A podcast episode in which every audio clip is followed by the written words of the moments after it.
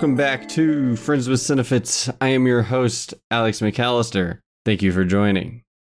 So, it has been quite a long time since I've recorded an episode. I was traveling for the holidays, and then unfortunately, my PC crapped out on me.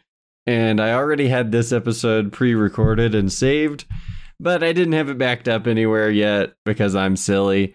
So, I had to wait, get a new PC set up, and here I am. So, um, I've done this before. This one will probably be shorter since I've done it before, obviously, but I'm recording this on January 6th, and I've already watched a few movies this year. So, I think at the end of this episode, I'm just going to talk about those. So, this is stage four of the beginner's guide of how to watch movies. And I think this is where it kind of ties together. And I call this stage Let's Get Weird. So to start out, um, I guess I'll do a quick recap of the last episode since it's been a while. But I said that one was kind of looking into some genres, and um, I recommended a classic Hollywood film, checking out films by female directors, a classic franchise movie, and a film by a director you have seen and liked or someone you've heard of and have never checked out before. And then one film that you've already watched and would want to watch again.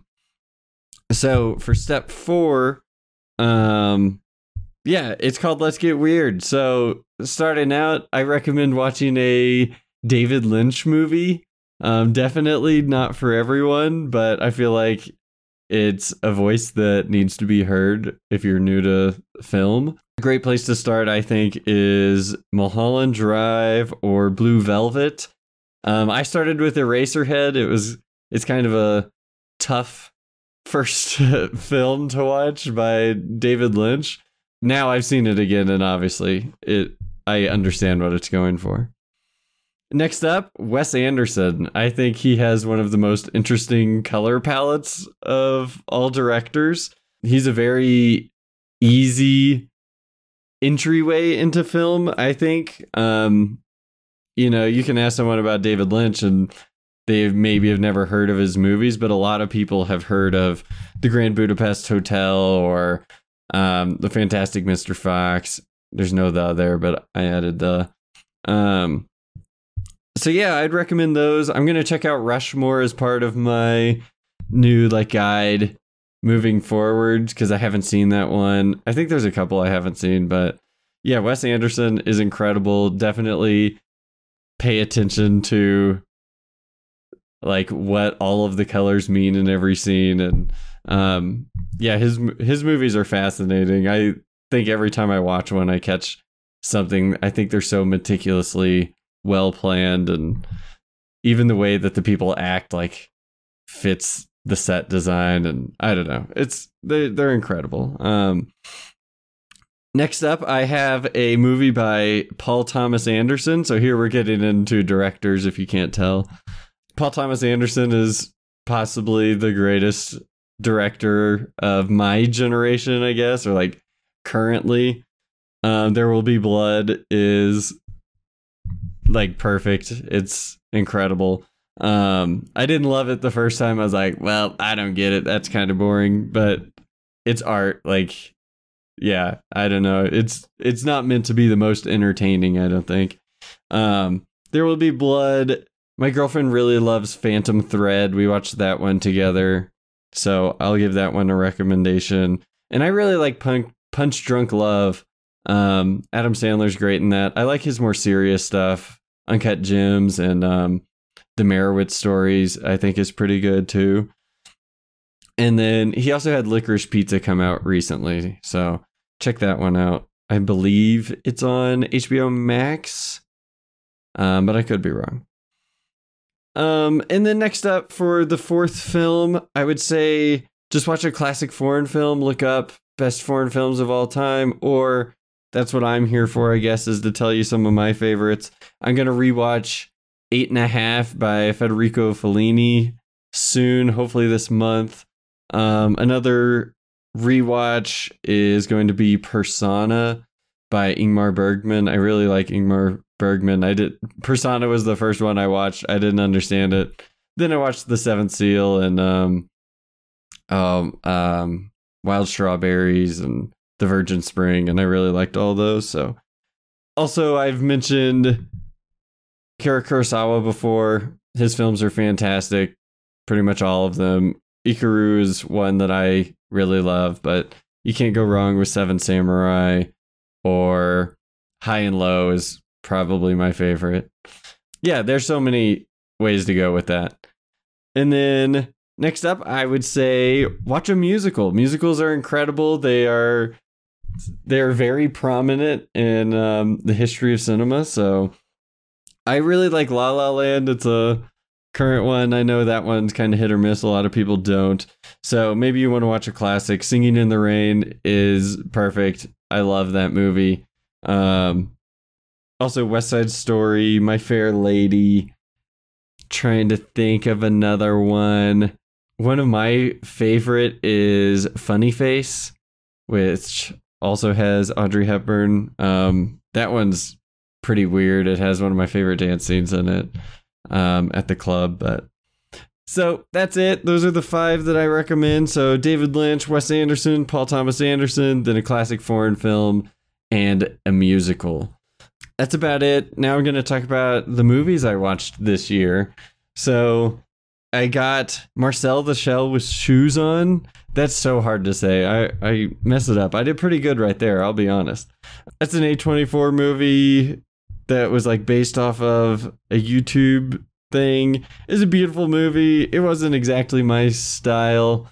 Um but like there's some it's pretty cute. I think if I have if I'm ever sad and like there's a loss in the family or someone close to me, I think that'd be a good movie to put on. Um and then I had a few rewatches. I rewatched Chef by Jean Jon Favreau. I love that movie. There's a YouTube video out there that is like, oh, Chef is um how Jon Favreau is like talking about Iron Man 2, I believe. And it's really good. I'll add the link in the description if you're interested, but now I can't watch that movie and not think that it's like some metaphor for his experience with Iron Man 2. Um, but yeah, it's about cooking. It's really good. I like it. Um, next up, I rewatched Gone Girl by David Fincher, who is an incredible director, obviously. Um, he directed The Social Network, Fight Club, Seven, Zodiac.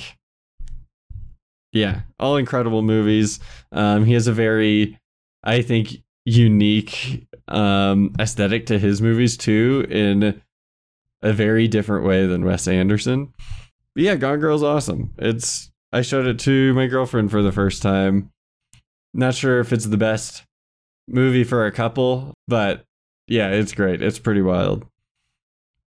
And then I also rewatched Birdman or The Unexpected Virtue of Ignorance um, by Alejandro Gonzalez Inarritu, I believe. Yeah, the cast in that is so fantastic. You got Michael Keaton, obviously, but Emma Stone, Edward Norton, uh, Naomi Watts, Zach Galifianakis is in there, and Andrea Riseborough, who's in two of the weirdest movies I think I've ever seen, with Mandy and Possessor, and I like both of those and rewatch them every year. So I guess I'm a fan of her. And then next up, I have my first film of me doing this exercise, and I watched The Good, the Bad, the Ugly by Sergio Leone, um, or Sergio Leone. It's fantastic. I don't know what took me so long.